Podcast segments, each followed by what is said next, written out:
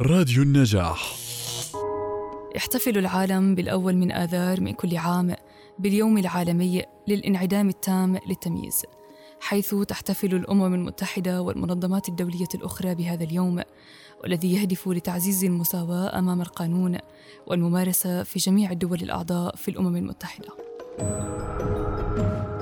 تم الاحتفال لأول مرة في اليوم العالمي للانعدام التام للتمييز في الأول من آذار من العام 2014 كما كانت الفراشة رمزاً لهذه الحملة. وفي ظل جائحة كورونا أشار مدير عام منظمة الصحة العالمية إلى أن هذا اليوم هو تذكير بأهمية التركيز على المساواة الصحية في يوم الصحة العالمية حيث أن الصحة ليست مجرد مسألة علم وطب وإنما مسألة حقوق إنسان. وكل عام والإنسانية بكل خير.